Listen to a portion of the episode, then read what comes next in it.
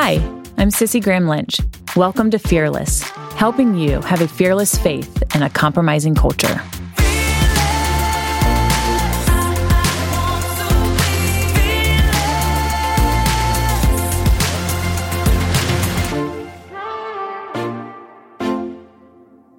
Welcome back to another episode of Fearless. Today is a very special episode for me because if I could pick one woman to be the poster woman of the word fearless, it would be Tammy Jo Shults. Many of you remember her from April 17th, 2018, when she was the pilot of a Southwest flight when the engine exploded and she safely landed that plane and her passengers in Philadelphia. But her story started way before that day in April when she was a woman that has lived in a man's world. She was one of the first women pilots in the Navy to fly a fighter jet. And she has faced rejection, she has faced adversity, but she has fought through, and she is known to have the nerves of steel. Today, I'm excited because I have a special guest. And I probably say all my guests are special, but this one is special to me. But I've gotten to know Tammy Jo over the last three years in Alaska. Her and her husband Dean and their son Marshall have come up to visit the Samaritan's Purse uh, Lodge, where we serve wounded veterans and their spouses up here. And that's where we are. We're in Alaska right now. Once again, they've come up the third summer in a row. And many people know her story, and it's a fascinating story. And it's a story of fearlessness. And that's, of course, what my heart is here on Fearless Podcast. But I love who she is. And uh, Tammy Jo, you wrote me a letter that very first summer we met. you personalized and wrote me a letter one day. And I still have that letter. You'll never know how much that meant to me as a oh, mom and somebody that was trying to navigate a career. And I've held on to that letter. And that shows so much because when you walk into a room, Tammy Jo, you know everybody's name before you leave. You're so intentional of getting to know their story. And that shows so much of who you are as a woman, as a Christian, as somebody to look up to. And I, as a woman, as a mom, and um, not quite the career you have had, but trying to navigate a working mom, I've looked up to you over the last three years. And I want people today to know that story. So, welcome to Fearless. Thank you. I can't think you. of a more uh, perfect person that represents a fearless faith. And so we're glad to have you. Well, thank you. And it's certainly a mutual admiration. I have seen your work and and realize that you're balancing it with uh, being a full-time mom as well. So it's exciting to think about what um, what God's preparing and doing in lives. And I look at your podcast and I think about how many lives that touches. And that word fearless, not being personally fearless, but fearless in faith. Like you said, we can be reckless in our love for the Lord, which opens up the doors for love for other people. Many people might recall and remember the story of April 17th, 2018, but I want people to know the story before your life of before that. So before you share what happened on that day in 2018, tell us what it was like for you growing up and how you became a pilot. Growing up uh, in a family of four kids and a mom and dad that were very grounded. Uh, we farmed and ranched in New Mexico. Now, uh, initially, my dad drove a grader, uh, saving up to invest in a little bit bigger place and more livestock. And then he would farm by flashlight at night. And and mom was hands on in everything on the farm and uh, as well as us kids. And so that was really the springboard of growing up problem solving as a kid. I think that's one of the things that I, I know in today's world, it's real easy to problem solve for our kids, but I can't remember not having chores growing up. And that's part of our, I think, our natural grooming in problem solving is having chores. And we had plenty of those. I saw the Air Force jets doing their dogfighting practice over our big hay barn. And, and that's really what drew me to aviation. And the same summer that I met and finally understood who Jesus was was the summer that I read the book Jungle Pilot about Nate Saint, Jim Elliot's mm. a pilot down in Ecuador. And I just I felt like, okay, I have seen it overhead, but now, now that I read it, I feel like I can see it through a pilot's eyes. And I could also see the path of how do you get from you know, here in cleaning out stalls and stock trailers of organic fertilizer to a cockpit. And so the Lord just kind of opened those those doors. Nobody else in my family had done that and so there wasn't anybody that was really helping me navigate that other than just collecting books and and reading. And I've heard you talk about your family sacrificed a lot for you and your siblings. Truly, all the all the way through my college, um, my family came through some very difficult times. Lost their farm and ranch, but they were intentional on keeping me in college. And and I worked a couple of jobs while I was in college. So I did Arby's uh, in the evenings and sold roast beef sandwiches and Hardee's in the morning and sold uh, biscuits. But I still needed help financially to make it through college. And one time, whenever I went home, uh, my little brother, who's about 12 years younger than me, said, I love it when you're home, Tammy Jo. And I thought, oh, you know, and then he finished the sentence. He goes, When you're home, we eat meat. and I saw my mom and dad look at each other real briefly, and I realized I mean, they literally didn't eat meat mm. to help me get through college. And uh, so I had a great example of what sacrificial love looked like. So whenever my eyes finally landed on scripture that that that made sense to me about who God was and when he calls himself our heavenly father I can easily understand what that love affair is because I had an earthly father mm. that poured into me and and and a mother that sacrificial love when we show it to our children i think it makes it easier for them to understand how god loves them. So when your interest started to grow mm-hmm. to be a pilot you were told no. And you have faced challenges of being a woman especially early on when women weren't flying that much. So tell us right. about uh, those challenges and how you overcame them and still pursued a dream my first challenge was at uh, career day where you're supposed to be encouraged. And i went i signed up for the aviation class. So was this career day in high school? In high in school high school.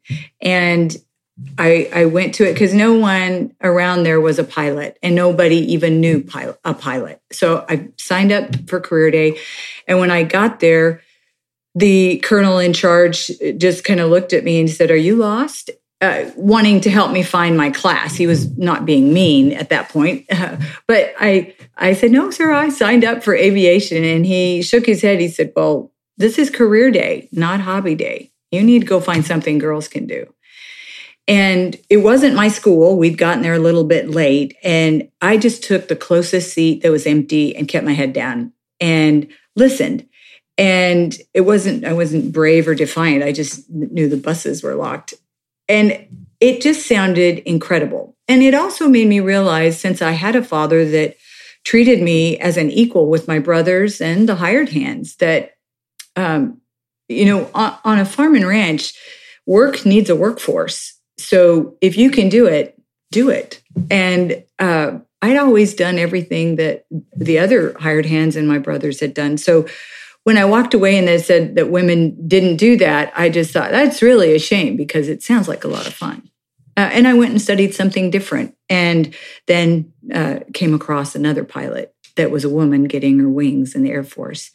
So I, I tried again. I will have to say, you know, when God kind of locks your radar on something, it doesn't mean that it's going to be easy. I think so many times people maybe think that if the door's closed or it's really a struggle, then it just must not be God's will.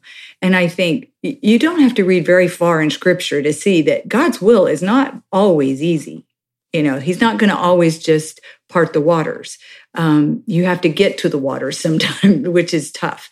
And so even though I, I, did face a number of, um, I would say probably 26 years worth of or 30 years worth of resistance, there was always that uh, moment in the day where if it was a frustrating day, I would have to just put it before the Lord and and to say, is it is this really where I'm supposed to be?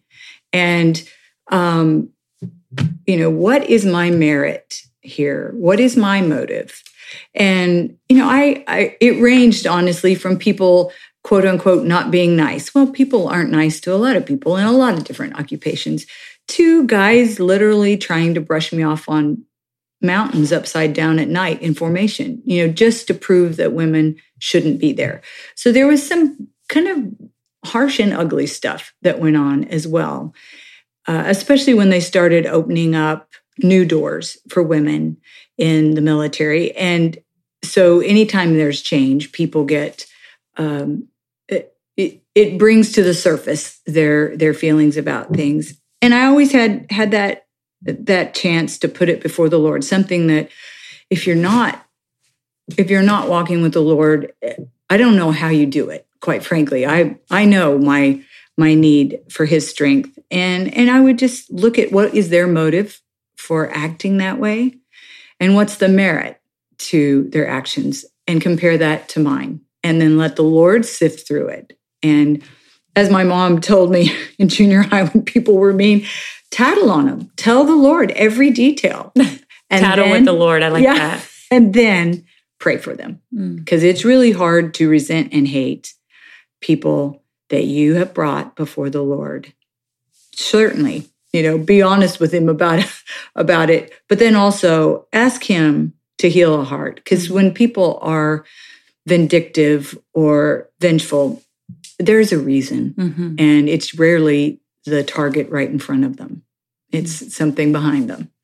And so that would be, I would say, what pulled me through the uh, the times when just silly things like whenever we went to A7 weapons and it was the first time women had ever been on the A7 weapons detachment. They were not happy to see us at all. But uh, really, just because they acted out and left us, uh, never took us to supper, we had more time to practice and we did very well in weapons. And when we passed up the guys in our scores, because the scores are put every day, every flight up on this huge wall. So it's for everybody to see. And they they took away our bullets for strafing so that we couldn't score anymore. And then they put us off flying just with one instructor by ourselves doing something different so that we wouldn't be compared with the guy. It was just little stuff that seemed um, petty at the time, but hurtful. Mm-hmm. And uh, but God helps us to see the long range. So, for those who don't know um, your military career, yes, and might not be aware of kind of let's say military terminology, mm-hmm. tell us exactly what uh, you did in the military. I came up through the naval aviation. So I went through AOCS, Aviation Officer Candidate School and then commissioned uh, from there into flight school flew the t-34 and then we get a choice of helos props or jets i chose jets got jets then we flew another two aircraft t2s and a4s and then i went back instructed as a SERGRAD in t2s and then went on to fly uh, in a, an aggressor squadron a7s in VAQ 34. At that time, women were not flying combat. Um, but the Navy, being pretty ahead of times in, in their opportunities, they had two squadrons where women could fly combat aircraft. And we studied Russian, Chinese, and French weaponry, aircraft, missiles, things like that. And then we simulated those against our own fleet. Top Gun, other squadrons, um, whole carrier groups working up, getting ready to go on cruise, or just individual ships that wanted to test their sailors to see if they could could survive an attack. And so we would do different things like uh, silkworm missile profiles were one of our favorites when we were in the A7, and we'd pop up from behind an island, come in at 200 feet, 400 knots behind an island, and then pop up and dive down as steep as possible on a ship to see if they could uh, radar lock uh, and defend themselves and things like that. After a couple of years in the A7 and going through A7 weapons, Pam and I were selected to go through the F 18 um, what they call RAG, Replacement Air Group, which was their training command. They had never had females go through the F 18 training. And so I often say, you know, the welcome was, I mean, there was a shockwave of, and it was very transparent, their, their feelings about us being there. Some good, some not so good. So I, I did that for a couple of years and then um, stepped out of the Navy and into flying over forest fires uh, for a summer. And then 26 years ago, started flying Boeings for 737s for Southwest. And for um, those who are listening who might not know and understand, you were just explaining to me also in the Navy that if you've seen the movie Top Gun, and right. how they're practicing. Right. You're basically kind of the bad guy that would practice right. against them, correct? Right. In the movie, they have their instructors being the bad guys.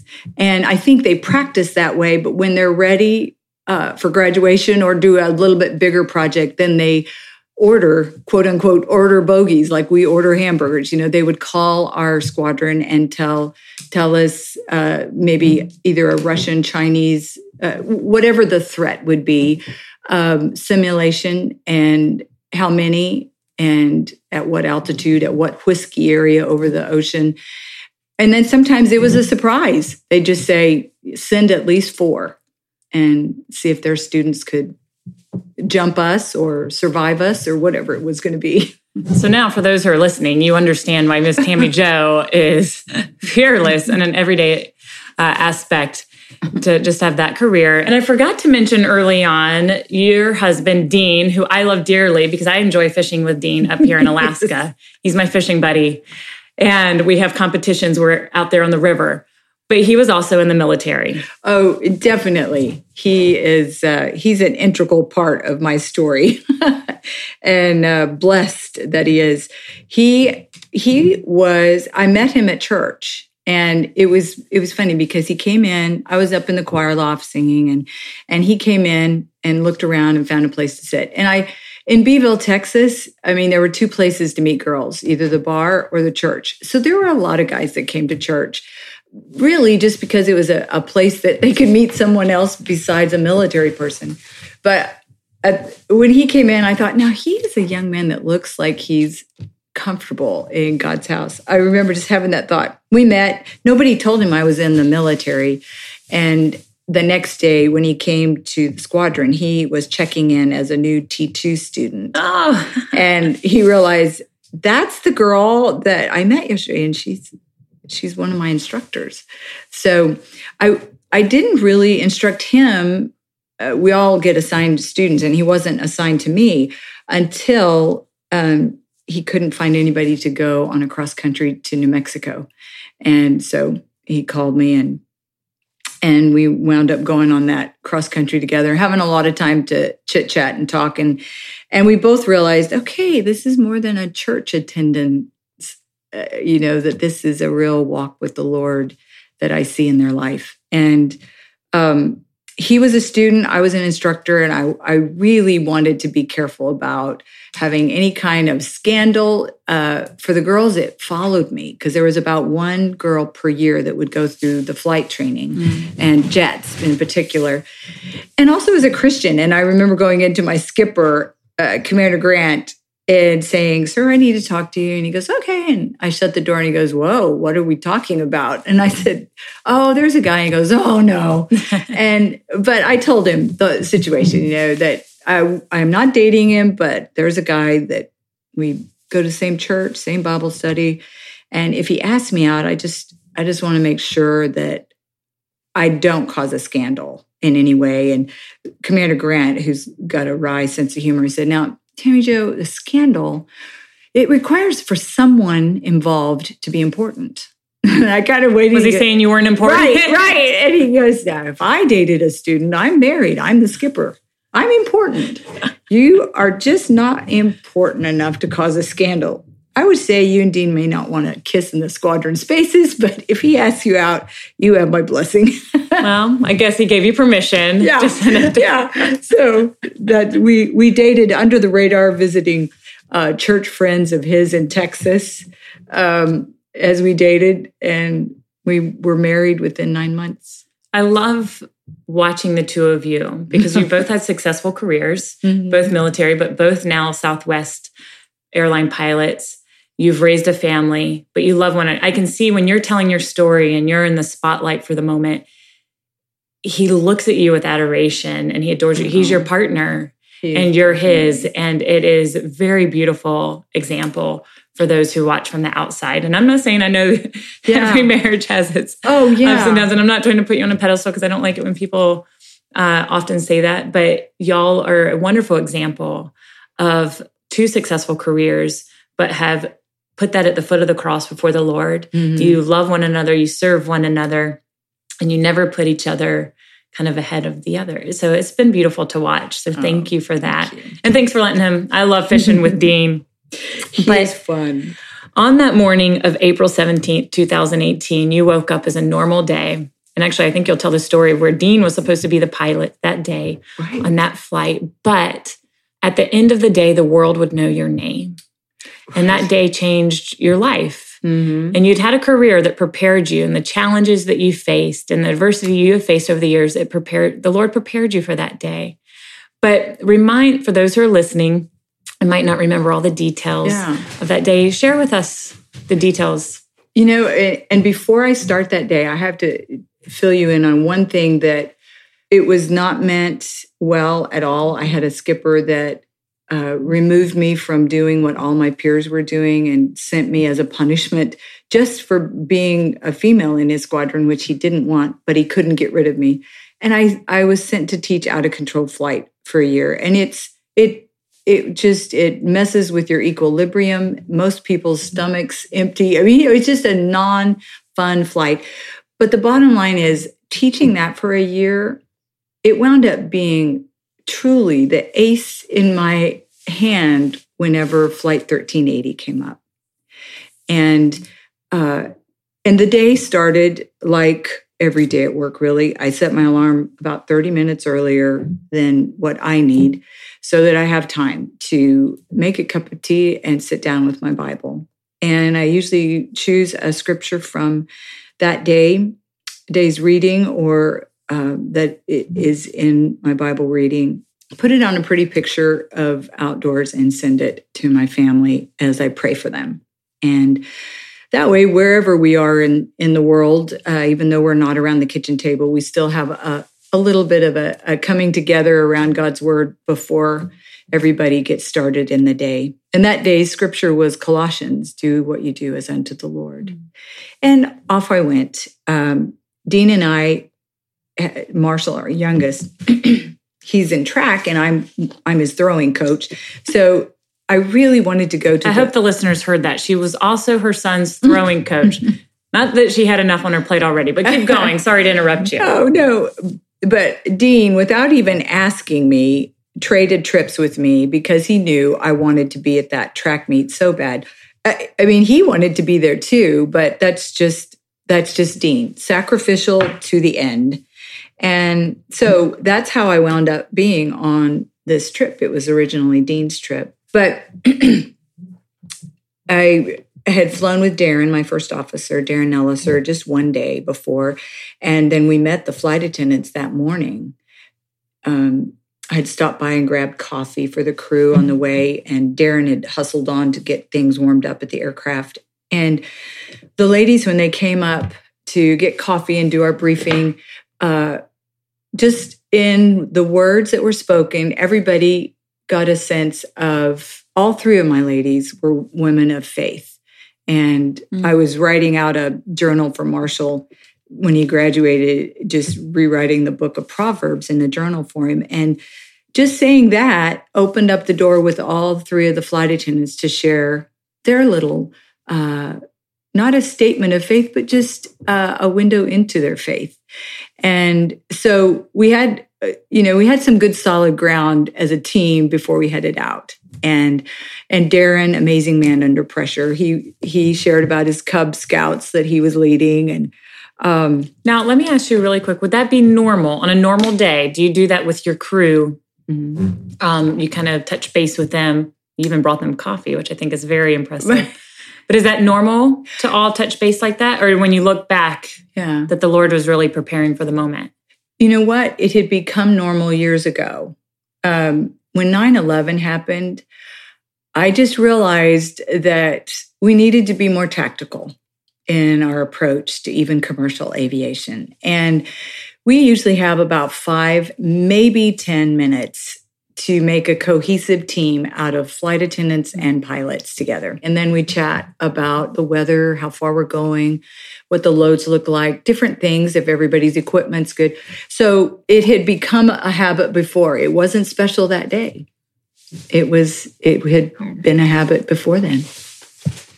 So after you've brought your crew coffee and that has become your routine and your career, bringing your crew and getting to know them, what came after that? We we took off out of Nashville, had a short flight, not real short, but a fairly short flight to New York, LaGuardia, and then we deplaned and and reloaded and headed to Dallas. It was about a 4-hour flight. Every seat was taken and pretty heavy with fuel uh, for that flight and headed southwest for Dallas it was a beautiful day. There weren't big weather systems, so um, everything looked great. And then passing 32,000 feet, almost at 33, there was a loud boom, and there was just this uh, this physical moving of the aircraft sideways. It was kind of like being hit by a Mack truck, or what it looks like uh, when when you imagine that. And Darren and I both thought that that another aircraft had hit us. Uh, it was such a violent jolt, and then we instantly were were uh, skidding sideways in the air. The nose pitched over, pretty steep. We lost about uh, twenty thousand feet in around five minutes, and so it was a pretty steep dive, and then a snap roll. Whenever I looked at the um, the report, the snap roll to 40 degrees, it, and we caught it going past 40 degrees, happening in less than a second. And so it was it was faster than you ever see airliners uh, roll their wings over. And we leveled it, and for just a moment, we could see the engine instruments uh, rolling back. And then suddenly we couldn't see anything. There was such a shuddering going throughout the aircraft that it, we couldn't focus our eyes on anything. And there was smoke pulled into the cockpit and condensation formed. I, I looked at some of the details later and uh, I had the engine shut down within 30 seconds of it happening just because we thought we had a fire. And then there was a roar. We couldn't communicate. And we had this ice pick pain in both of our ears. Comparing notes later, we realized we both felt like just right below our ears were being pierced. And and then we realized we weren't able to breathe either. And so uh, all of that happens, and you you'd ha- have this adrenaline rush. I'm sure everyone did. And mine you know your your mind goes faster where it would normally go. It doesn't go in a different direction just where you would normally go with your mind. And mine was i i really didn't think it would uh, we'd keep all the big pieces on until we got to the ground. And i remember looking up through my windshield which when you're at 30 plus thousand feet you, you don't look through your windshield to see anything but possible traffic because there's nothing else up there. And i remember looking up through my windshield because I couldn't really focus on anything that was helpful. And just thinking this could be the day that I actually meet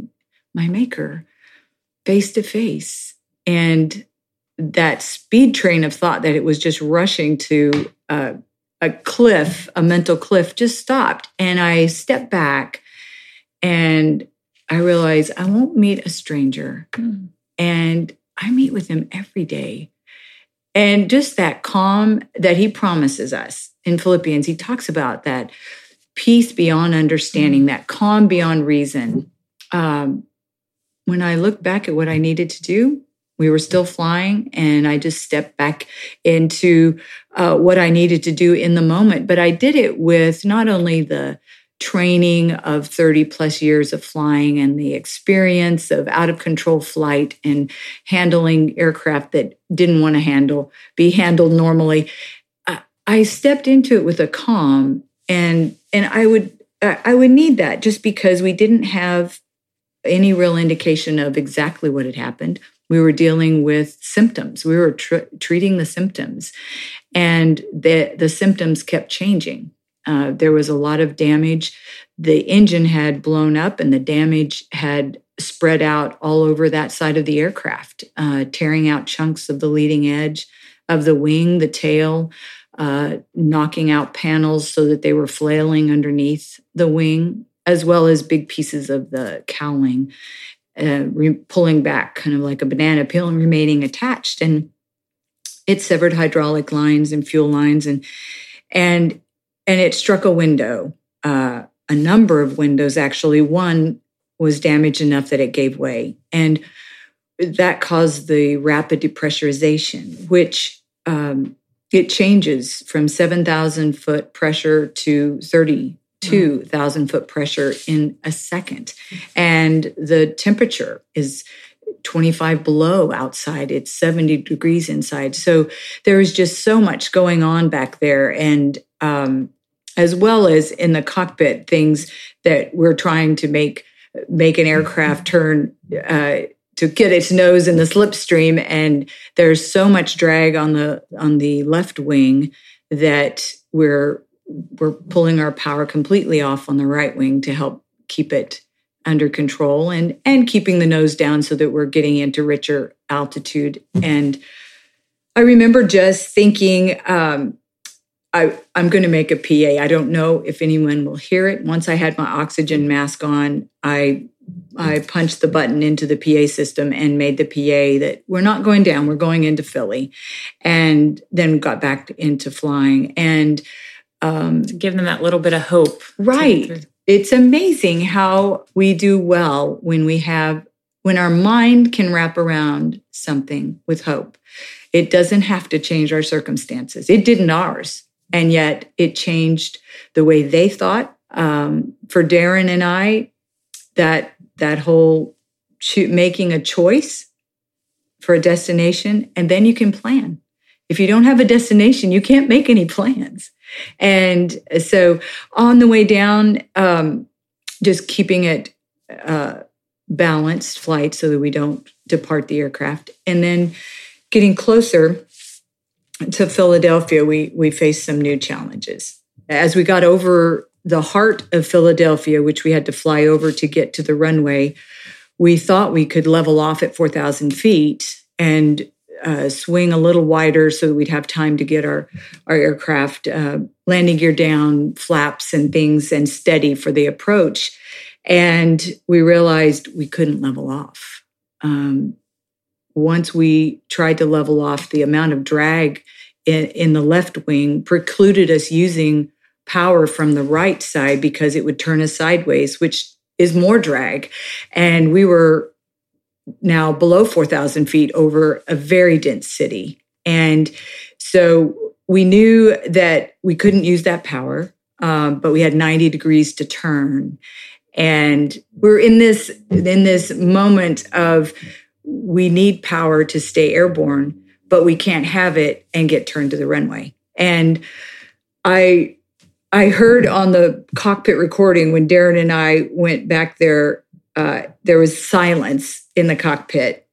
Air traffic controller had told us where to look because he thought we didn't see the runway because we passed it and uh, not knowing that we were trying to turn. And then I hear my voice say, Heavenly Father, in this question uh, and Darren, my first officer, turns to me and goes, I knew you were praying. I told him, yes, all the way down. But I finished that sentence to myself, just thinking uh, and praying to the Lord, you know, I, what am I missing? Because I know you didn't help us to get mm-hmm. 30,000 feet down, runway in sight, and not deliver us. I mean, what is, what am I missing? And truthfully, some of it just from my from my reading uh, true stories. I remembered an aviation true story. Many aviators will remember Al Haynes bringing in a very damaged aircraft and using asymmetrical thrust to help him turn. So I realized asymmetrical thrust was my problem that was also the answer and pulled the power off. But I will say again, you know, just having someone that we rely on that's that's sovereign, that's wise, and that's generous with mm-hmm. that wisdom, just like James 1 5 says, to turn to, because there's times we just get in this hamster wheel with our thought pattern. And prayer can take us out of that. It just lifts that mental cage over our minds. We we got it turned around and we're able to land while we were airborne. And the flight attendants coming through there, they found uh, a woman with a six month old baby that she was not being able to get the mask on. Mm. And uh, a little one that tiny, for as long as it took us to get into air that was rich enough that people could breathe without masks, there would have been problems mm. uh, at best. Uh, but because the flight attendants had braved that that aisle, uh, they they were able to help her get that mask on, and the, the EMT Andrew Needum turned around and helped a number of times, more than once, so that the baby kept its oxygen and the mother. They also Andrew Needum and Tim McGinty got up and helped the flight attendants because Jennifer Riordan was sitting next to the window 14A that was damaged and blown out. And although she was buckled up uh, she was also pulled mm. out and they weren't able to get her back in initially but these men got up they left their families their their oxygen their safety to go towards this window.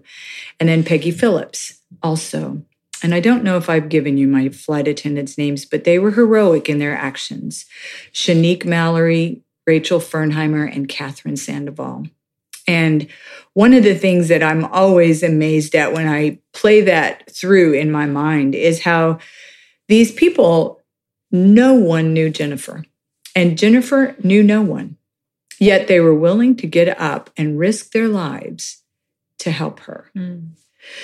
When we landed and rolled out, the entire airplane, not just a pocket of people, but the entire aircraft was quiet. There was no clapping, there was no shouting. It was a silence you could hear a pin drop in. And I think that was because everyone there that day realized the value of human life, not just their own.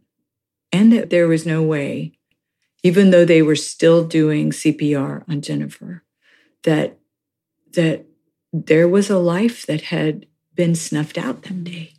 And uh, that is something that will always weigh heavy on my heart, my crew, and my company.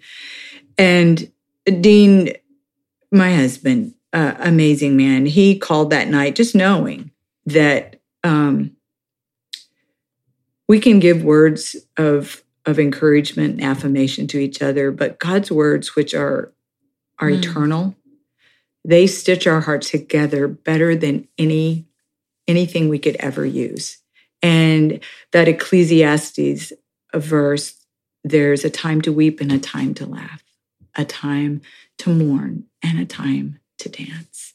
Because, yes, 148 people returned is, is fabulous. But that loss of one will never be eclipsed by the survival of many. Hmm. And um, I certainly, I think everyone had takeaways from that day that will last them a lifetime. Mine solidified into three things habits, hope, and heroes. And habits, I realized that day, habits on a good day become our instinct on a bad day. And if you've ever had the chance to watch animals much and you see how incredible instinct really is, but when you see a deer run across a busy road or bang into a deer fence over and over, you realize instinct without reason, without logic, mm-hmm. is not always good. You know, and we have that generous gift of choice to choose our instincts. Mm-hmm. And habits are what create our instincts. And hope, uh, that would be my number one takeaway probably from this whole um, episode. And that is hope doesn't have to change our circumstances, it changes us. And our minds are so powerful you know from just having situations in life where nothing changes but your your mind hope is that that invisible intangible glue that holds us together whenever facts and circumstances would easily tear us apart. And so hope not having to change our circumstances is it changes us and that's longer lasting. And then heroes. Um, so many that day but i was amazed at how many at the end of the day were people that didn't have um, a uniform they didn't have a title and they didn't have equipment they were just willing to take the time to see and the effort to act on behalf of someone else. Mm. And then stepping back and looking longer range at the adventures that we look at, you know, mine beginning uh, in flight, just dreaming about getting to do do something, and then finding a way to do it. And it was not every day was not a great day. I mean, there was adversity, but I can look back and I know God eh, teaches us lessons at different times, but that adversity is part of what grooms us and it prepares us so that we meet bigger challenges. When I look at Flight 1380, I can see how well God prepared me, not just in my aviation, but in my faith. Not just in my faith, but in my mental toughness. And and so it's if you're facing adversity, then you're probably getting groomed for mm-hmm. something even more important up ahead. And it probably is not just for you. You know, adventure, we never, it, it never leaves us unchanged, but it's rarely just for our own benefit. Thank you for joining me on another episode of Fearless. And if you would like to know more of Tammy Jo's story, I highly recommend her book, Nerves of Steel. I will put a link to that book in my show notes. But she also has a young reader's edition of Nerves of Steel. And I highly recommend this to your children or to your grandchildren or children you know. She gives practical application that she takes away from her story that children will love. Once again, thank you for joining me, Cissie Graham Lynch, on another episode of Fearless.